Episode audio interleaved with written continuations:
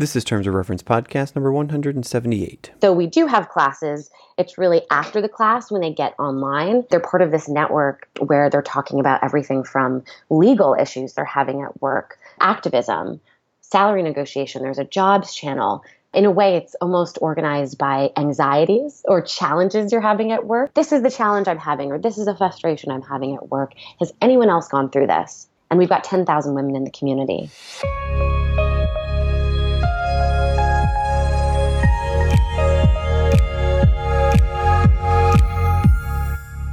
This is Terms of Reference. I'm your host, Stephen Ladek. Even though we work on hundreds of different issues across a similarly diverse group of settings, I think the argument could be made that the work of the social sector is ultimately focused on creating a world where all humans have equal opportunity to flourish. This is at the base of what we're doing with programming that seeks to improve financial systems, agricultural practices, environmental protections, health systems, and education. And one of the things we know, unequivocally, is that women have received the short end of the stick, no matter how you measure it. Here's the thing marginalization of women doesn't just happen in traditional development settings, it's alive and well in the US, Europe, and, well, every other leading economy on the planet. This is why I'm especially pleased to have Claire Wasserman as my guest for the 178th Terms of Reference podcast. Claire is the founder of Ladies Get Paid, an organization focused currently on empowering women in the workplace. As you'll hear in the show, I found Claire when seeking to learn more about Red Bull Amaphiko, for which she is the deputy U.S. editor.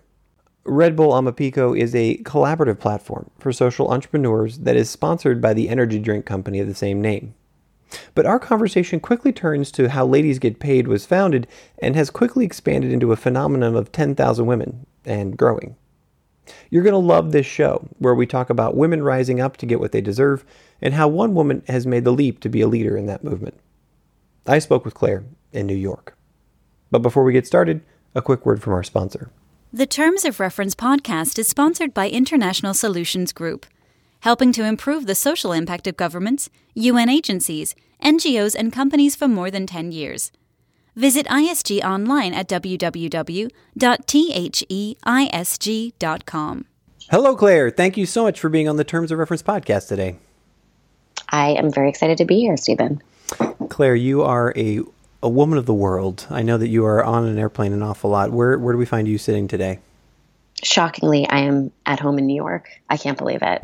It's almost like when I'm not traveling, I feel like a tourist. So, but I will be on a plane on Monday. You know, we've been living overseas long enough now. Uh, our listeners know this. I mean, they've they've they've got our backstory, uh, but our family's been living overseas long enough now that when we go to America, it's like being a tourist now. You know, I go I go home and it's like, wow, look at this really wide boulevards. People stop at red lights. It's super cool. Um, yeah, and also being from New York, it's like you know every time I come back, there's a new condo on my block, oh. and then I have to remember I probably contributed to the gentrification, so I don't know how much I can complain. But, Preach, but I, I will I'll one up you on on the Bangkok. I, I think there's three three new apartment buildings right across the street from me. But let's we, we digress. We digress. Um, you are the founder of a social enterprise called Ladies Get Paid. You're also the U.S. deputy editor um, for Red Bull Amaphiko. Um, I found you through an article I saw in Fast Company magazine about the Red Bull Academy, um, and I wanted to touch on that flavor to you know have you just give us the the two minutes on what that you know what what what is Red Bull doing in the social enterprise world and, and what's their focus and, and, and what are they contributing there.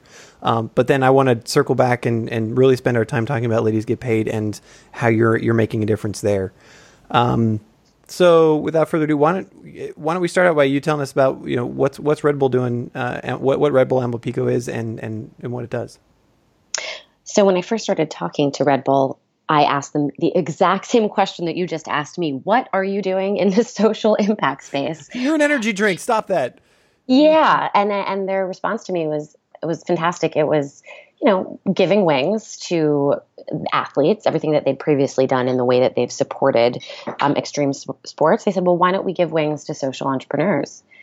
Um, and it's really interesting. It's not been going on too long. So I feel very privileged to be part of kind of the beginning process of Red Bull figuring out where they make sense in the social impact space. Um, and here's what we're doing. So there's a magazine um, that covers people all over the world um, who are doing things in the nonprofit space, for profit. There just has to be a social impact element core to the mission. So we're not talking about a product where it's like a one for one, you know, where they donate abroad. It's really where the work that they do is giving back in and of itself. Pretty broad. Um, for me, I am looking to cover US based. Um, and US for Amaphiko is new. Actually, they began this initiative in South Africa uh, and then they moved on to Brazil. Um, and, and what they do on the ground is they host uh, these 10 day academies. Um, this is extremely hard to get into. There's an application process. They're looking for a diversity of initiatives.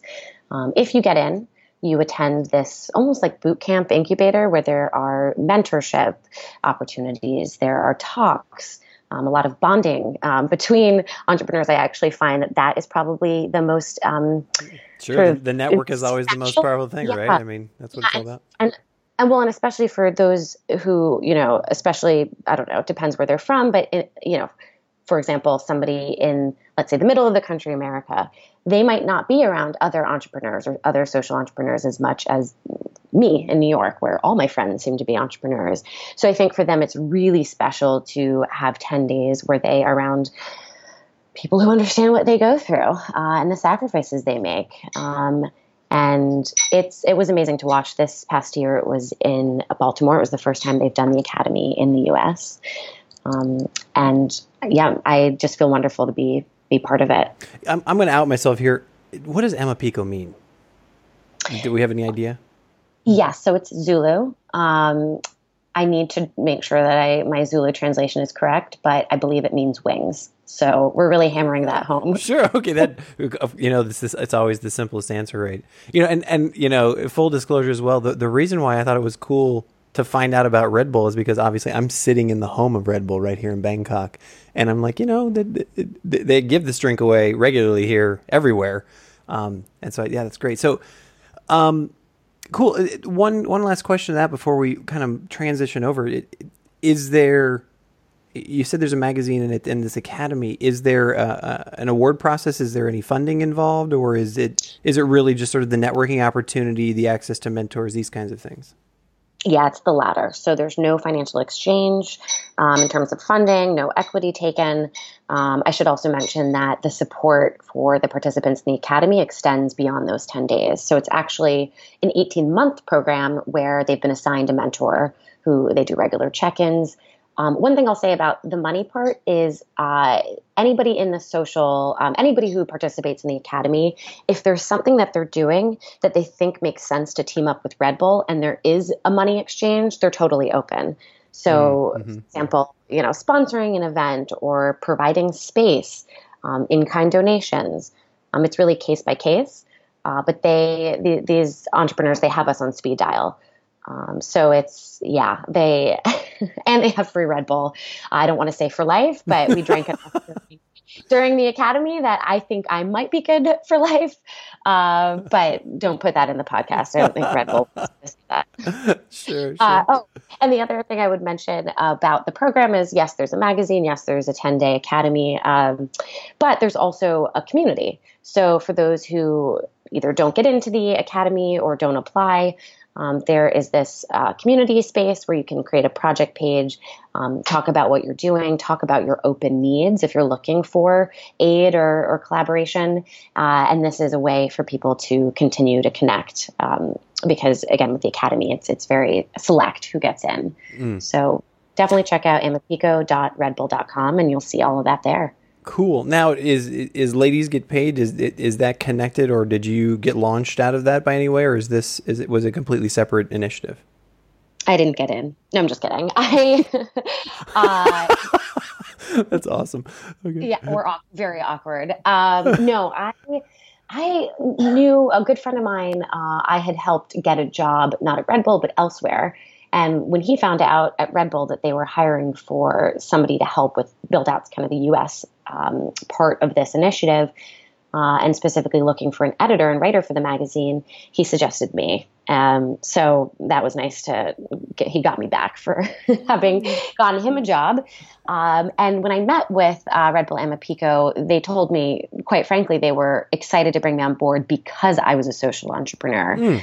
uh, and that I would be incredibly empathetic to these, you know, again, people who are doing work that should make money, you know, in some extent, but that's not what drives them. Um, so, of course, with that, there's a lot of sacrifices, and that I would, I would understand it and cover it thoughtfully.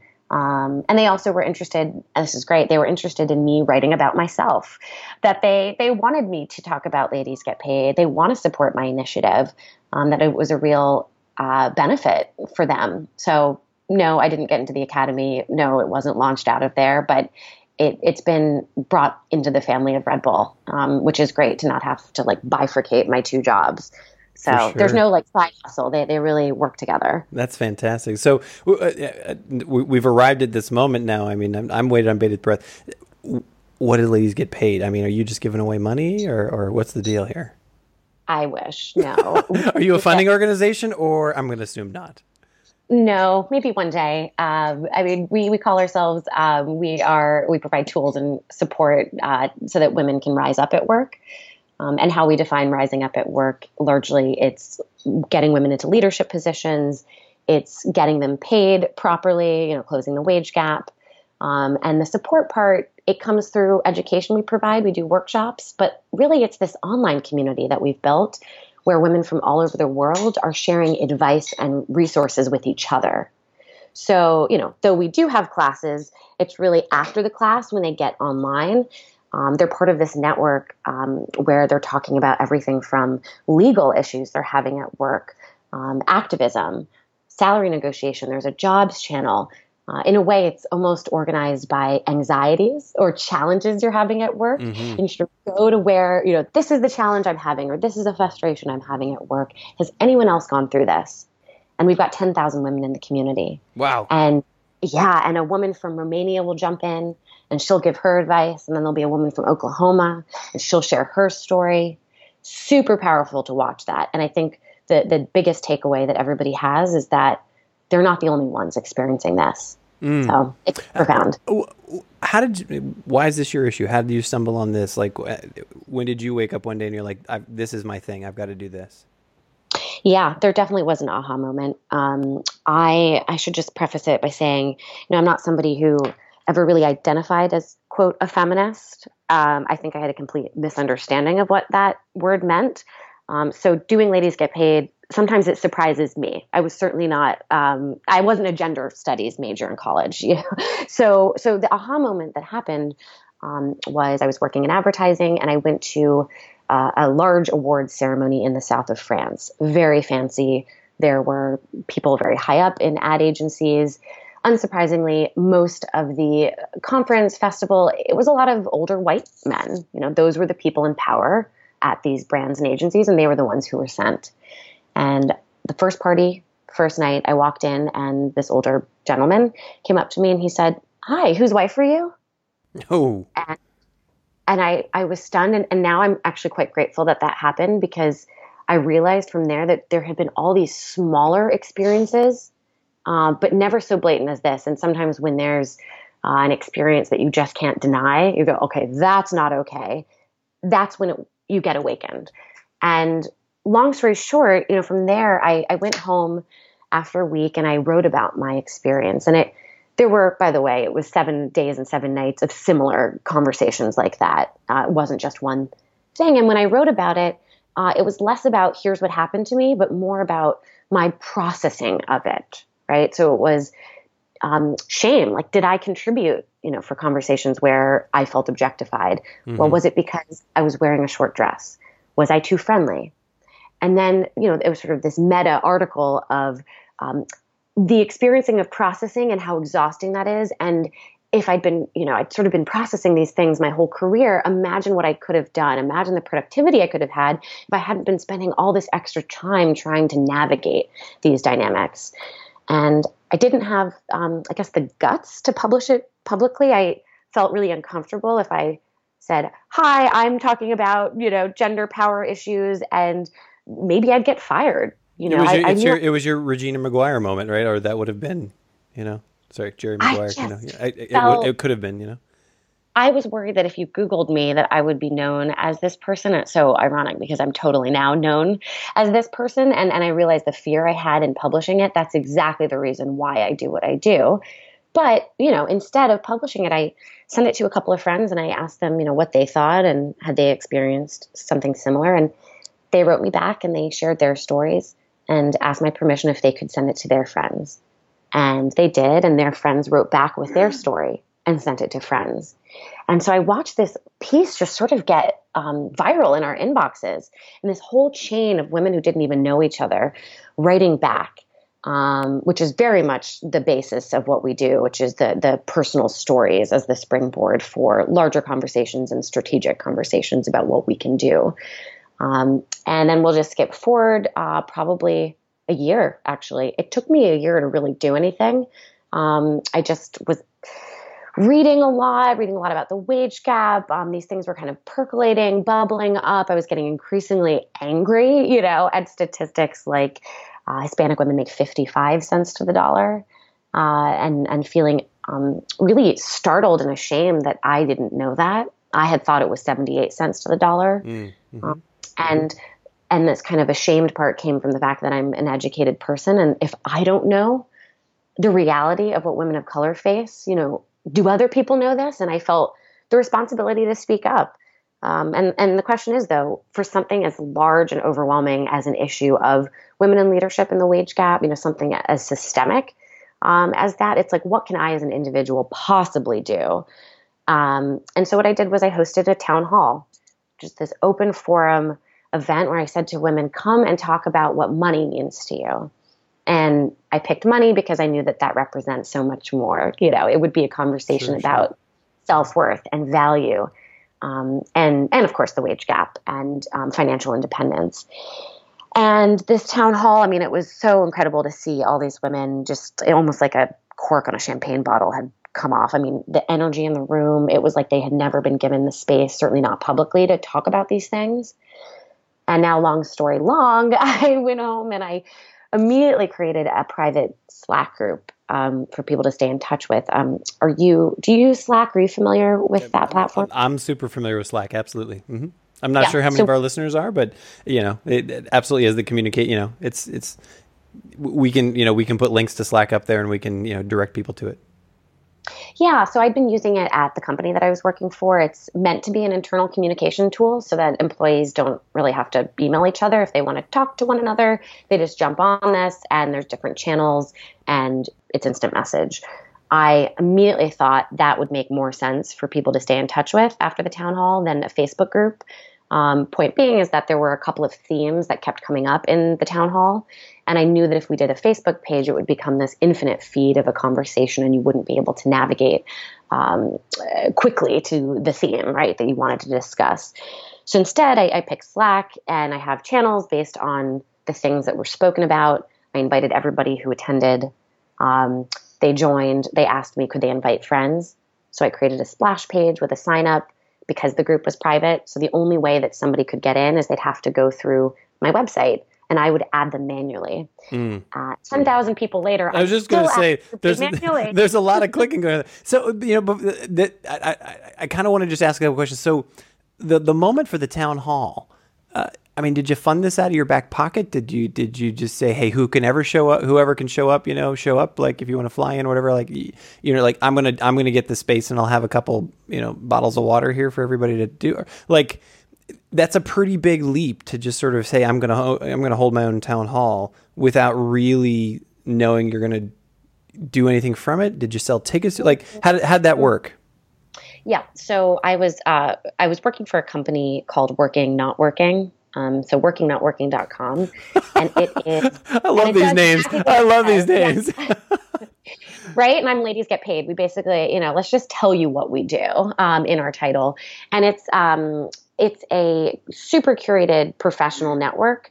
Um, largely composed of creatives, uh, and the way they define creatives, it's it's creative people specifically in tech, advertising, media, um, production, and most of the members, uh, I don't know anymore, but they had been freelancers. And so the way that um, hirers were finding them was through their availability. So, are you working? Are you not working? Are you available soon?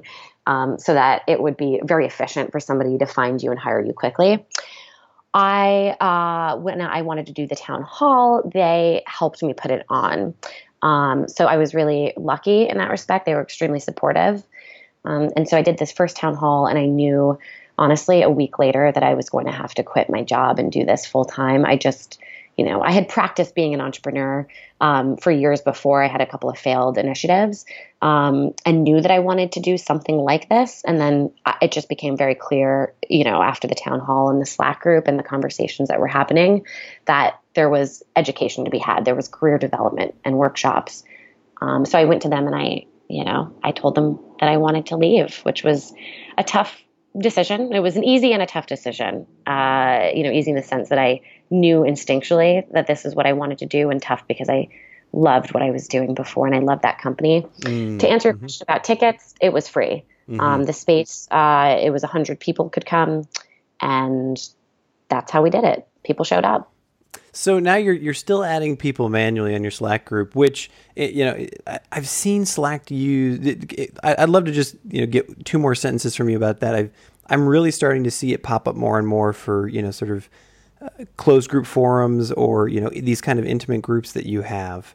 Um, is this a service that Slack just provides? Is it is it a paid service? Is it something you know? How hard is it to set up? What, I am hacking Slack. They're not gonna. I don't know if they'll love what I'm doing. I will. I will edit that out. yeah. No, and and I, you know how I see it is I'm doing really honestly business development for them because I'm introducing thousands of people to their platform, and so though I'm not paying, it's it's a freemium model, mm-hmm. so you can. Um, you can you, you know, invite you invite other people to it, and and they're basically signing up with free, you know, et cetera, et cetera. Yeah, so it's free for me, free for them, but there's limited capabilities.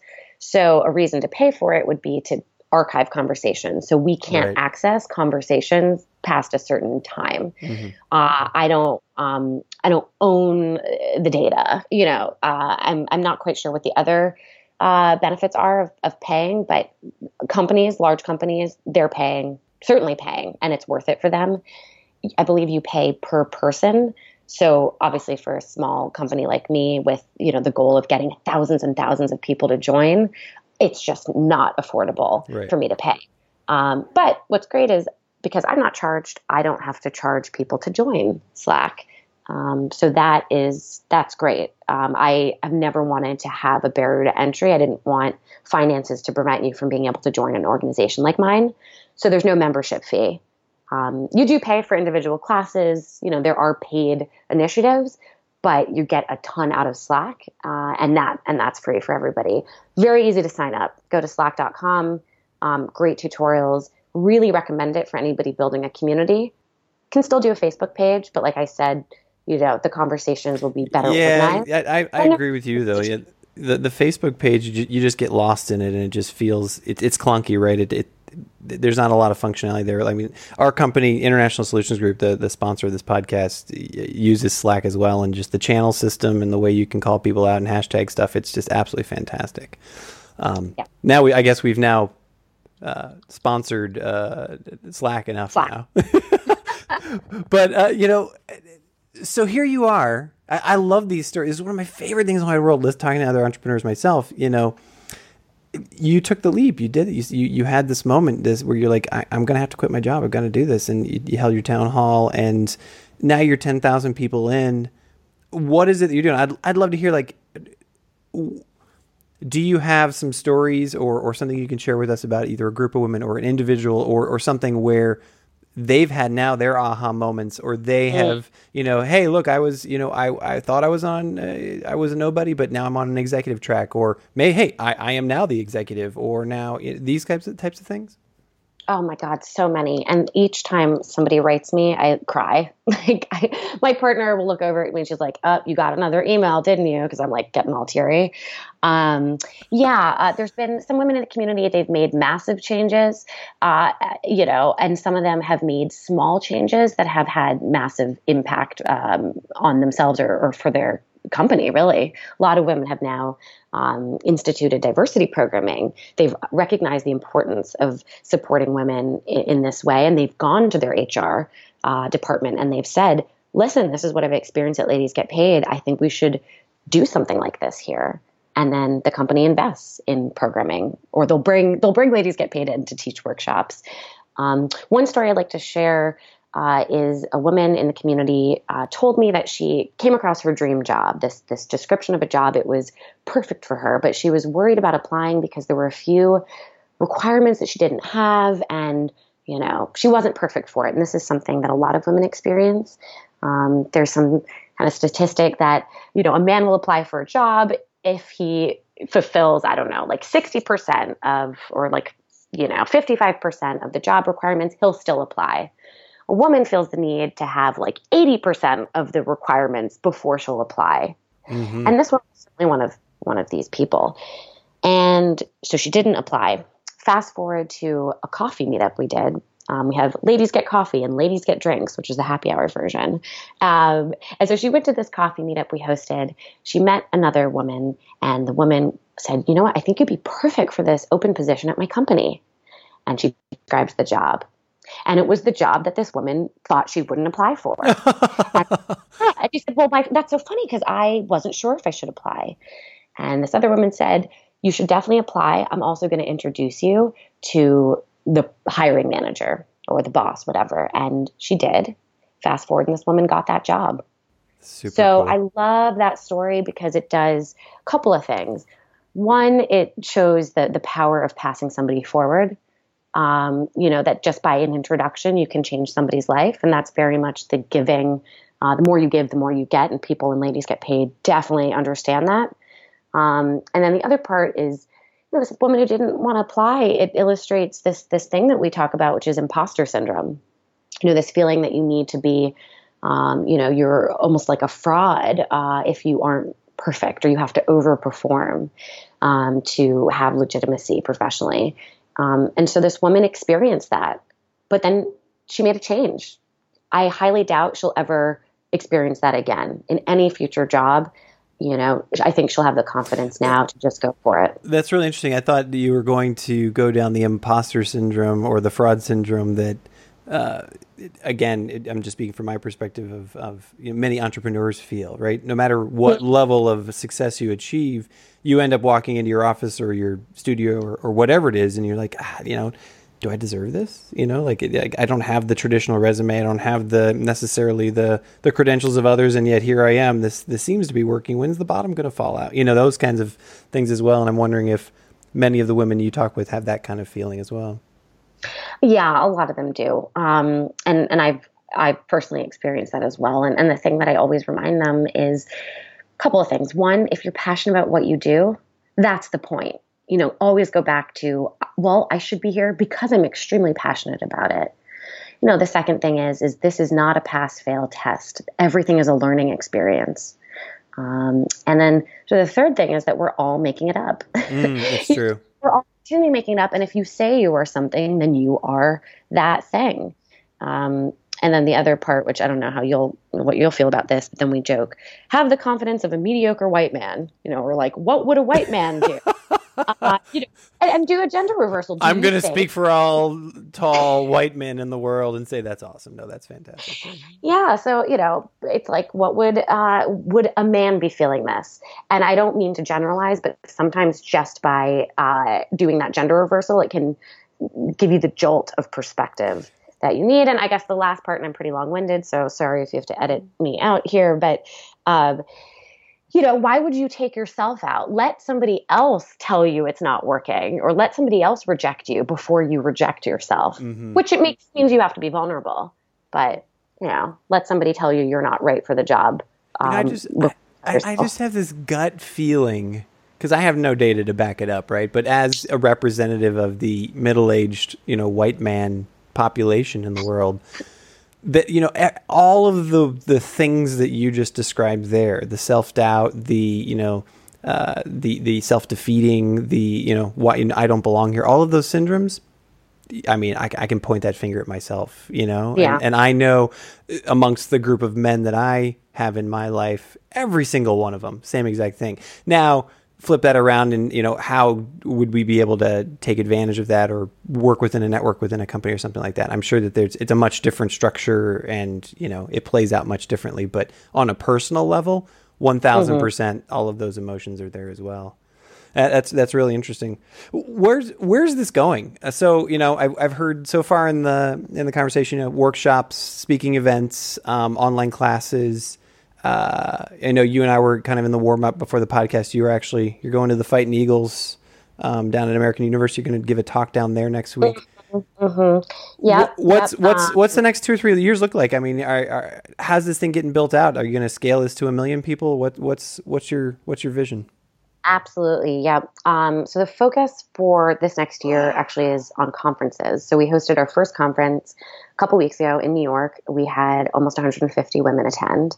Um, it was called Get Money, Get Paid. uh, and it was primarily focusing on salary negotiation, personal finance, um, some leadership training, and then a whole part on speaking up, the courage to speak up, and civic engagement. Um, it went so well that we are going to take it on the road. We want to do it uh, every couple of months in different cities.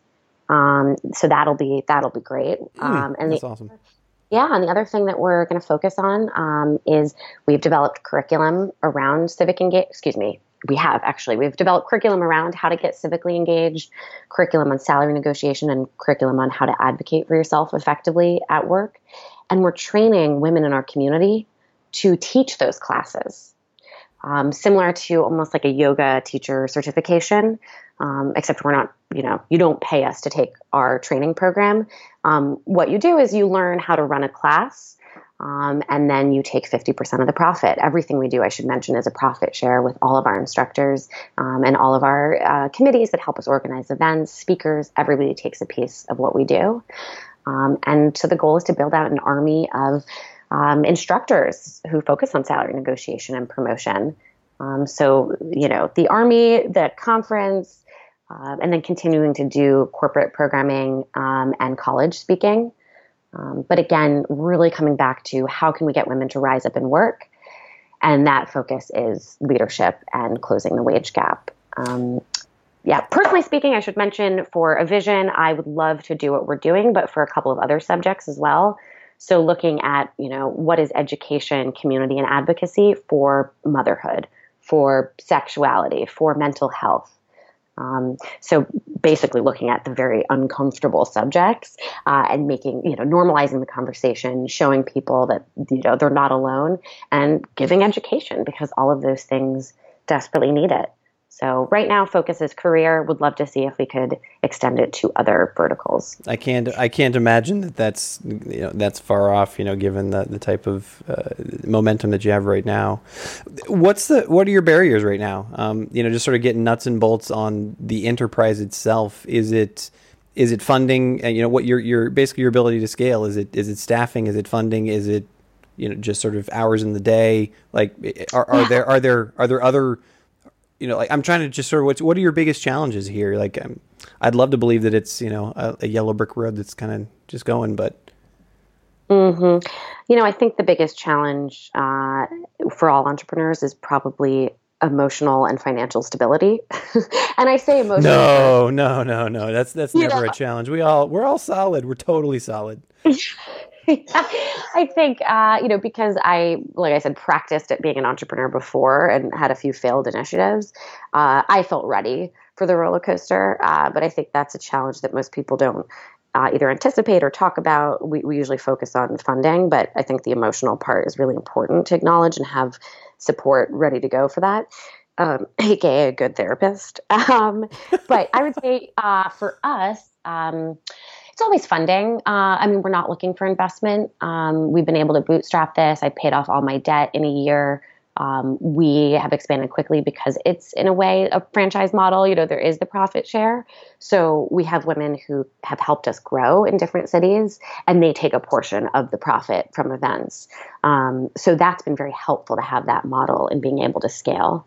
Um, I brought on a partner recently that's helped a lot. But yes, I would love to hire staff. We could go so much faster. It's just we're going pretty fast as it is, and I, you know, bringing on investment, I don't think is worth. We don't need to go as quickly. You know, there isn't market competition in the way that maybe some other companies have. So, in a way, you know, as much as I want to go quickly and need funding to do it, um, I also think there can be a danger in going too fast. Um, so, right now, it feels pretty good. It actually, I'm well. Get back to me in a few months. So, knock on wood. You know, right now, it's feeling like the yellow brick road. It's been an incredible year. And mm. I think part has to do with the fact that I'm doing exactly what I was meant to do, you know? So not to get all spiritual about it. No, that is, that, I, I love that. I love that. That is fantastic.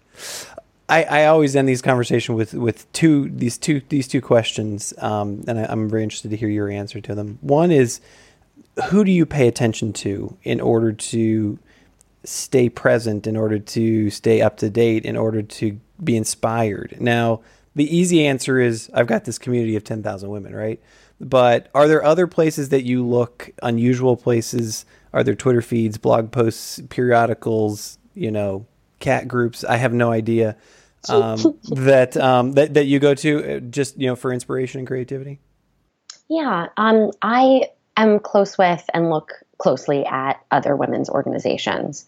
Um, so I have a great network of women in similar, um, you know, at the vantage point that I have, who sit at the uh, intersection of a lot of different women, and um, we it's a unique set of challenges to be at the head of a community like this, especially one that is pouring out their heart with challenges that can be, you know, you can take on their stories, and that can be really draining sometimes. So having a group of women who understand what that's like uh, has been really beneficial. So I I don't feel like I have time to look at Twitter or read. I feel it's just, it's like you said, you know, is your challenge num- number of hours in a day? Absolutely. Um, but building out that network of women in similar situations as, as me who run other women's organizations has been huge, really great, really great. Um, and it's also helped in not feeling alone because I did, I ran Ladies Get Paid for um, almost a year by myself, maybe like mm-hmm. nine months before I took on a partner. So, you know it can get lonely and also you you lose perspective quickly so those those other women um, keep me in check mm. and inspire me last question is what is it out, outside of ladies get paid is there something you know uh, particularly in innovation a, a, a new thing a shiny new object a process a group that you're particularly excited about that you think needs a little bit more press that you can give a shout out to that um, you'd like to point your finger at? Mm gosh, um, I'm, you know, post election, I don't know how political I can get here, but after uh, Trump got elected, uh, the myself included, but the whole community of ladies get paid, I think, really shifted um, to wanting to support civically engaged groups of all different kinds. Um, so, I mean, there's a number to, you know, a number of them that I could shout out to. Uh, the one that I think I'll give kudos to right now is um, an organization called uh, DoSomething.org, um, and this is uh, you know you put in the cause that you're passionate about, um, and then there's these drop downs where you can you know how much time do you have what what are the things you'd like to do to contribute um, so it's a way of finding grassroots initiatives and participating in them um, and this is run by a woman that we featured at our conference. and she's super inspiring. I would love to have everybody check her out. Um, her name is Blair uh, Imani, is her last name. Um, and she's one of the bravest women I know. Um, she's a, I would say, career activist. Um, she's Muslim, queer, a woman, uh, and just she i'm blown away by by her she just turned 24 which makes me think god what i'm so unimpressive uh, yeah so if you want to be inspired and slightly intimidated uh, check her out at blair imani on twitter she's got a fabulous feed claire uh, a, a, surprising and fascinating and and absolutely delightful conversation. Thank you so much for taking the time to talk with me today. Thank you. I really appreciate it stephen